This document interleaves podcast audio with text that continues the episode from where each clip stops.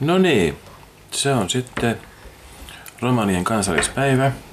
Ja täällä me ollaan nyt täällä Göteborgissa Romani Center West, eli Romani Centerissä lännessä. Täällä vähän kahvitellaan ja mä nyt oon täällä tämän centerin yksikön päällikkö ja me toimitaan tässä parhain konstein, että yritetään auttaa ja tukea romaneita täällä kaupungissa, mutta myös vaikuttaa poliitikoille. Ja niin, sehän unohti sanoa, että mun nimi on Domino Kai. Ja kuka sinä oot? No, minä olen Diana Nyman ja mä oon nyt täällä käymässä tässä. Tää on kunnallinen virasto, joka me tehtiin pitkää työtä täällä Göteborgissa, muun muassa siinä pilotprojektissa. Ja tää on tulos paljon siitä työstä, mitä me ollaan tehty 20 vuotta täällä Göteborgissa, monet aktivistit. Ja minä olen toiminut asiantuntijana moneskin tilanteessa, esimerkiksi valtion virastoille ja kunnille. Ja se merkitsee sitä, että on asiantuntemusta vähemmistöoikeuksista ja ihmisoikeuksista ja niitä sitten ajetaan näiden eri aktöörien kanssa. Niin. Ja koitetaan viedä niitä asioita eteenpäin ja todellistaa sitä kansallista strategiaa, mikä on, sanotaan romski inkludeeri, mikä on 20-vuotinen strategia. Minun mukaan, kun mä katson nämä viimeiset 20 vuotta ja ennen, niin sanotaan 20 vuotta ja näin taaksepäin, niin oli ihan tavallisuus, että kaupoissa tosissaan kiellettiin tulla sisällekin. Että se oli se tavallisuus, että kiellettiin jo kaupan ovesta tulemasta sisälle. Ja estettiin tulemasta ja menemästä esimerkiksi ravintoloihin syömään ja näin poispäin. Tämä työ kumminkin on tehnyt sen, että tänäänhän on semmoinen, miten mä sanon, tosi sillä tavalla piilotettu se syrjintä siinä mielessä, että ei tänään enää kielletä kaupasta tulosta eikä ravintoloihin, vaan sitten niin se on sillä tavalla vaikeampi ehkä tänään sormella näyttää sitä, koska se ikään kuin tulee silleen peitettynä ja siellä joku kaupan myyjä esimerkiksi menee, aina tulee viereen hyllyihin järjestämään, ne on tämmöisiä tapauksia ja monesti tulee vahtikauppa ja se seisoo jossain koko ajan sun niin kuin 10 metrin, 5 metrin läheisyydessä. Että se on siinä mielessä tietenkin vaikeampi kuin, sormella näyttää siihen, että se oli ennen tosi selvää, kun sanottiin jo kaupan ovella, että teette tervetulleita tänne. Että näinhän se on muuttunut, että tänäänhän kumminkin pääsee niin sisälle joka paikkaa, tai yleisesti. Kyllä niitäkin on poikkeuksia tietenkin. On totta kai, ja sitten kun se syrjintälaki on vahvistettu, niin sen mukaan, kun niitä tapauksia, niin nehän on käräjätuvalla, ne ei ole voittanut niitä, vaikka ne ei ole pystynyt, kun kaupat, kun sä neuvot tuossa on ruokakaupat ja ravintolat, niin ne ei ole pystynyt todennäyttämään, että he eivät ole syrjinyt. Niin käräjätupa on ollut romanien puolella monta kertaa, niin ne on sillä tavalla oppineet pitämään suunsa kiinni semmoisista, sillä tavalla niin kuin 20 vuotta vielä näkyy, että kaikki te. Niin ehkä voi sanoa, että on tullut pätevyys, miten syrjitään ilman, että siitä tulee mitään seurauksia. Niin se on myös tosi vaikea, kun ollaan niin sillä tavalla, ja tämä mä oon huomannut, tämä on niin sillä tavalla, että mä en ymmärtänyt ehkä sitä. Mä ajattelin, miten on muuttunut se vastaanotto niin kaupoissa, ja tosissaan tullaan heti, kun mä tuun kauppaan ja katsotaan mua silmiä ja sanotaan hei. Ja mä en ymmärtänyt sitä varmaan 2 vuoteen, 3 vuoteen, että mikä se ilmiö on, että mulle tullaan aina sanoa, että täällä on niin paljon ihmisiä kaupassa, ei ne voi kaikille kerkiä, isot kaupat. Niin ne tuli aina sanoa ja katsomaan silmiin, hei, mulla meni se 2-3 vuotta ymmärtää se, että siinä oli psykologia. Se oli semmoinen asia, että tämä tarkoittaa, että minä olen nähnyt sinut. Ja tässä oli, niin tämmöisiä on tänään. Siksi mä sanoin, että se on tosi vaikea aina todennäyttää sitä, kun se tapahtuu niin ikään kuin peitettynä se syrjintä. Niin, peiterasismi. Niin. Ja mutta tämmöistä on. Ja mä meinaan, että se ikävin puoli tuossa on, että monesti näissä tilanteissa on lapsia mukana. lapsethan ei osaa ymmärtää ehkä sitä, no että ne saa pienestä asti sen kuvan, sen kuvan, että ei me olla, romanit ei ole oikein tervetulleita. Mm. Jossakin tavalla tulee sellainen kuva, että toivottavasti vanhemmat nyt osaa myös selostaa paremmin ja sillä tavalla ottaa pois se kuva, mutta mä oon väärin. Mm. Minussa on vikaa, kun ne jatkuvasti näkee sen ja ovat semmoisessa tilanteessa. Niin totta kai se jättää jälkiseurauksia. Mm. Kun jatkuvasti kuullut tai nähnyt, niin totta kai ne tunteet on lapsellakin. Tosi isoja haasteita. Mm. Ja tämä on semmoinen, että se ei tapahdu päivässä. Ja vaikka joku tuntee, että tähän ei tarvitse esittää tämän asian, niin se pitäisi ymmärtää. Mutta se ei ole noin helpoksi. Siellä on niin nämä rakentelmat, mitkä on antisikanismi ja aina kohdistunut romaaniin niin asumiseen, koulutuksiin. Semmoiset, mikä on kestänyt monta sataa vuotta, niin niitä ei saa viikossa kahdessa pois. Ei. Kun se on niin perusteellisesti. Me ollaan oikeasti myös tehty paljon ulospäin, että me ollaan valtaväestöäkin paljon nostettu sitä tietoa siellä valtaväestön puolellakin, niin kuin romanien puolella, että on tietoa omista oikeuksista. Tämä on ollut paljon sitä työtä, mitä me ollaan tehty yhdessä, koskien romaneita ja ylipäätänsä romaneita, ei vaan Suomen romaneita. Nämä kaikki romanit, mitkä kuuluu tähän kansalliseen vähemmistöön, niitä on 5 ryhmää romaneita, mitkä on luetettu siihen. Niin pääryhmät. Niin, pääryhmät. Mm. Ja sitten mennään näihin eri, meillä on näitä neuvontapitoja eri valtion ja kuntien ja näiden virkamiesten kanssa ja myös ollaan oltu niin ministeriötasollakin ja siinä me sitten tuodaan esille romanien näkökulmasta, romanien kokemuksista ja historiasta. Ja avun tarve. Niin.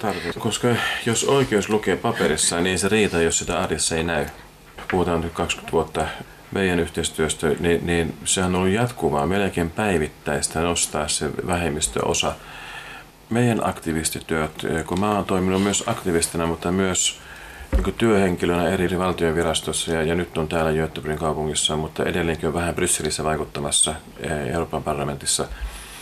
Munkin mielestä se on ollut tärkeää olla myös mukana siellä, missä on päättäjät, koska päättäjät automaattisesti ei nostaa romani-asian kysymyksiä, jos siellä kukaan on muistuttamassa heitä. Kun mä oon nähnyt niitä mahdollisuuksia, että nyt voi vaikuttaa tuolla, niin sinne pitää jonkun mennä. Jos joku muu ei mene sinne, niin mä itse pyrin sinne.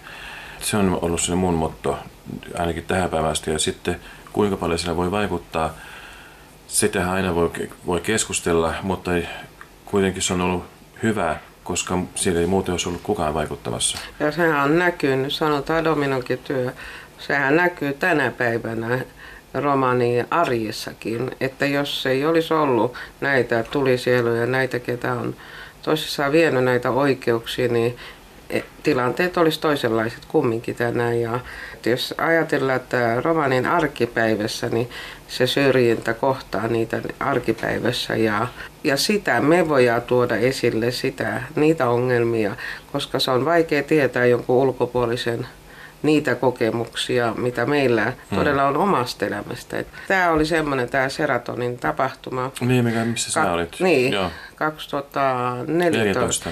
Niin, kun tämä Sartti Wittbuken valkoinen paperi tai kirja, niin kertoi sitten näistä viimeistä 100 vuodesta Ruotsissa syrjinnästä, mikä oli kohtanut romaneita, että valtio teki itsensä kanssa selväksi asioita ja siinä yhteydessä mun oli siellä esiintymässä ja menin, tai valtio oli kyllä tilannut mulle hotellin, kun mun olla siellä seuraavana aamuna.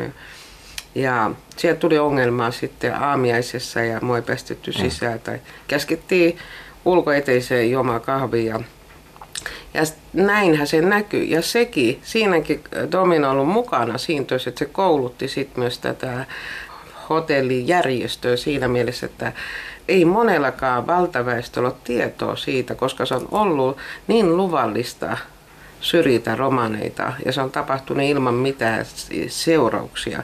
Niin tämä on lain rikkomista. Tässä on syrjintälaiton Ruotsissa olemassa. Ne on ollut tärkeitä tämmöisiä. Dominikka on pitänyt ja mitä mäkin olen mennyt tuolla ympäri ja koittaa kertoa niitä, että tuoda esille niitä. Ja tiedon levittäminen. Niin, on ollut aika hyvää. On, ja se pakottaa.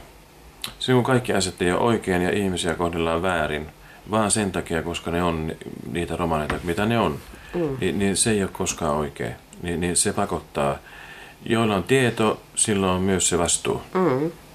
Niin, ja sittenhän meillä on valtavat haasteet eessä, sehän näin, ympäri Eurooppaa ja Ruotsissa ja Suomessa, niin me ollaan nähty, että poliittinen niin käyrä on kääntymässä tämmöisiin äärioikeiston mielipiteisiin, ja se on kyllä näkynyt myös romaninkin. On. Siis kaikki hyvät tahot, mitkä vaan saa antiziganismia vastaan, niin kaikkia tarvitaan, ilman muuta, koska nyt voi jo verrata 30-luvun Saksaan tätä tilannetta, mikä nyt on poliittisesti, että kohta se pallo on liian suuri pysäyttää, jos ei me tehdä kaikkia, mitä pystytään muiden kanssa. Niin. Missä on tullut ne väännöt vähän aina, niin se on kysymys tästä osallistumisesta ja vaikutusvallasta romanien omiin asioihin, että meillä romanilla itse, millainen se vaikutusvalta osallistuminen on siihen. No minkälaisena se näyttää tänä päivänä?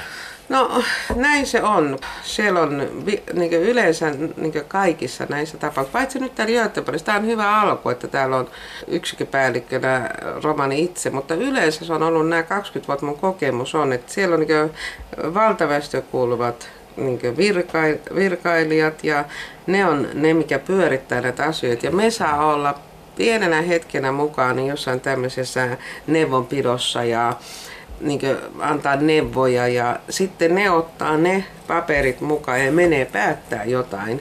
Ja tämä on ollut mun vaikeus niin monta kertaa niin hyväksyä asioita niin, että me asiantuntijana ja me ollaan itse romaneita, että me ei saa niin omistaa meidän omia asiakysymyksiä ja se on ollut kova taistelu ja nämä 20 vuotta siitä taistellaan ja jossain mielin mä sitten voin ajatella monta kertaa näinkin, että nämä tilanteet, miksi ne ei muutu nopeammin, se johtuu siinä, että siellä on kehityksen jarruja kumminkin, kun ei romanit itse pääse näihin asemiin, missä tosissaan Suomessa nyt on, kun siellä on romanidelegaatio, mikä on sosiaali- ja terveysministeriön alaisena, niin siellä nyt on virkailijannekin romanita, mutta Ruotsi, mikä on tämmöinen esimerkillinen maa ihmisoikeus ja kaikissa tämmöisissä asioissa niin, ja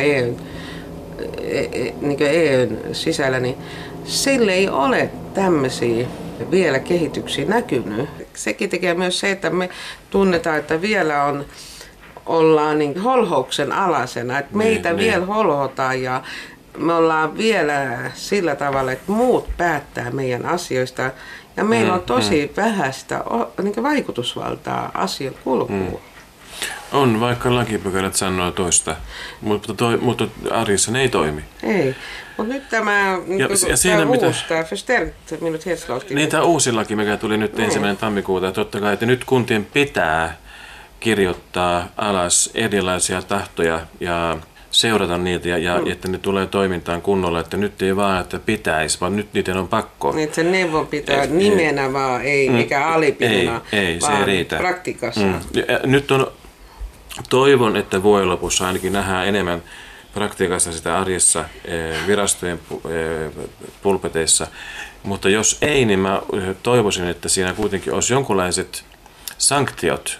Mä en niin käsitä sitä ollenkaan, että kun Ruotsi on valtiona niin useasti saanut Euroopan neuvostolta, mutta myös YK:lta, Amnesty International, Human Rights Watch, niitä on vaikka kuinka paljon näitä poliittisia organisaatioita, mutta myös näitä independent, oberoende organisaatioita, jotka ajaa ihmisoikeuksia. Niin paljon kritiikkiä. Joka vuosi. Siis joka vuosi tulee eri tahoilta. Justiin kun tulee romaniaisen kysymykset ja se vastuu, mikä on ottanut itselleen, mutta silti ne koskaan vuosi vuodelta, niin ei kunnolla sitten pääse sinne, yltä sinne.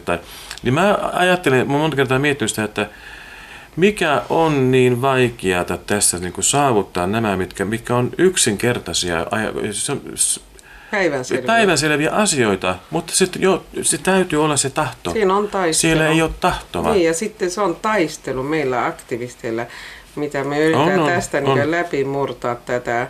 Sitä rakentelmaa, mikä on ollut, kun se on tosi voimakas ja se on, niin vaatii paljon, mutta mä niin ajattelin sitä kanssa, että Ruotsihan kanssa, niin kuin Suomi on niin kuin ottanut tämmöisen niin EU-tasolla, mikä on sovittu, niin kansallinen strategia, niin sanotaan romskinklieri, mikä se on, romanien osallistumista. Ja se on 20-vuotinen strategia ja nyt ne sai kritiikkaa Ruotsiin EU-komissiolta. Se oli tämä, että romanien osallistuminen praktiikassa ei näy, vaan teoriassa. Se tarkoittaa tätä, että niin kuin me ollaan nähty tämmöisessä protokollassa ja virkadokumenteissa, niin siellä lukee aina meidän nimet neuvonpidosryhmässä ja työryhmässä ja mitä kaikkiin muotoja. Näistä on tämmöisiä, mikä on neuvonantajana. Niin se on toisaalta taas niinkin, että se ehkä ei aina ole hyväksikään, koska se tarkoittaa, että aina niihin töihin on niin kuin alipit sitten virkavallalla ja näin, että täällä isturoman, mutta meillä ei ole kumminkaan sitä vaikutusvaltaa. Niin kuin osallistuu voi, vaikka ihminen on vaan tässä on olemassa sanaa sanomatta. Ja se voidaan lukea, että se on tarpeeksi, mutta se ei ole. Että romaanien pitäisi päästä, tämä on kehotus, niin vallanpitäjille, ne ketä nyt voi tätä vaikuttaa, niin, ja myös suomenruotsalaisille ja niin virkailijoille, että on tärkeää päästää romaanit näihin asemiin, missä työskennellään romaanien omien asiakysymysten kanssa, että se on jo jollain tavalla mun mielestä niin on syrjintää itsessään, jos ei romaanit, ne on kuin holhouksen alaisena, eikä niitä katsotaan tarpeeksi kykeneväksi omia asioita ajaa, niin kuin muutkin vähemmistöt sanotaan. Ja se olisi tärkeää, ne ketä pystyy, kello on valtaa, pitää jakaa valtaa myös. Jakattu valta on myös jaattu vastuu, että vastuuhan tänä päivänä, jos ei romanilla ole omaa niin jaattua valtaa, omia asioita, niin se vastuuhan on valtaväestön käsissä. Totta kai. Niin, tämä on se päivänselvä ja terve ajatus, että romanit lasketaan oikeasti omiin asioihin vaikuttaa.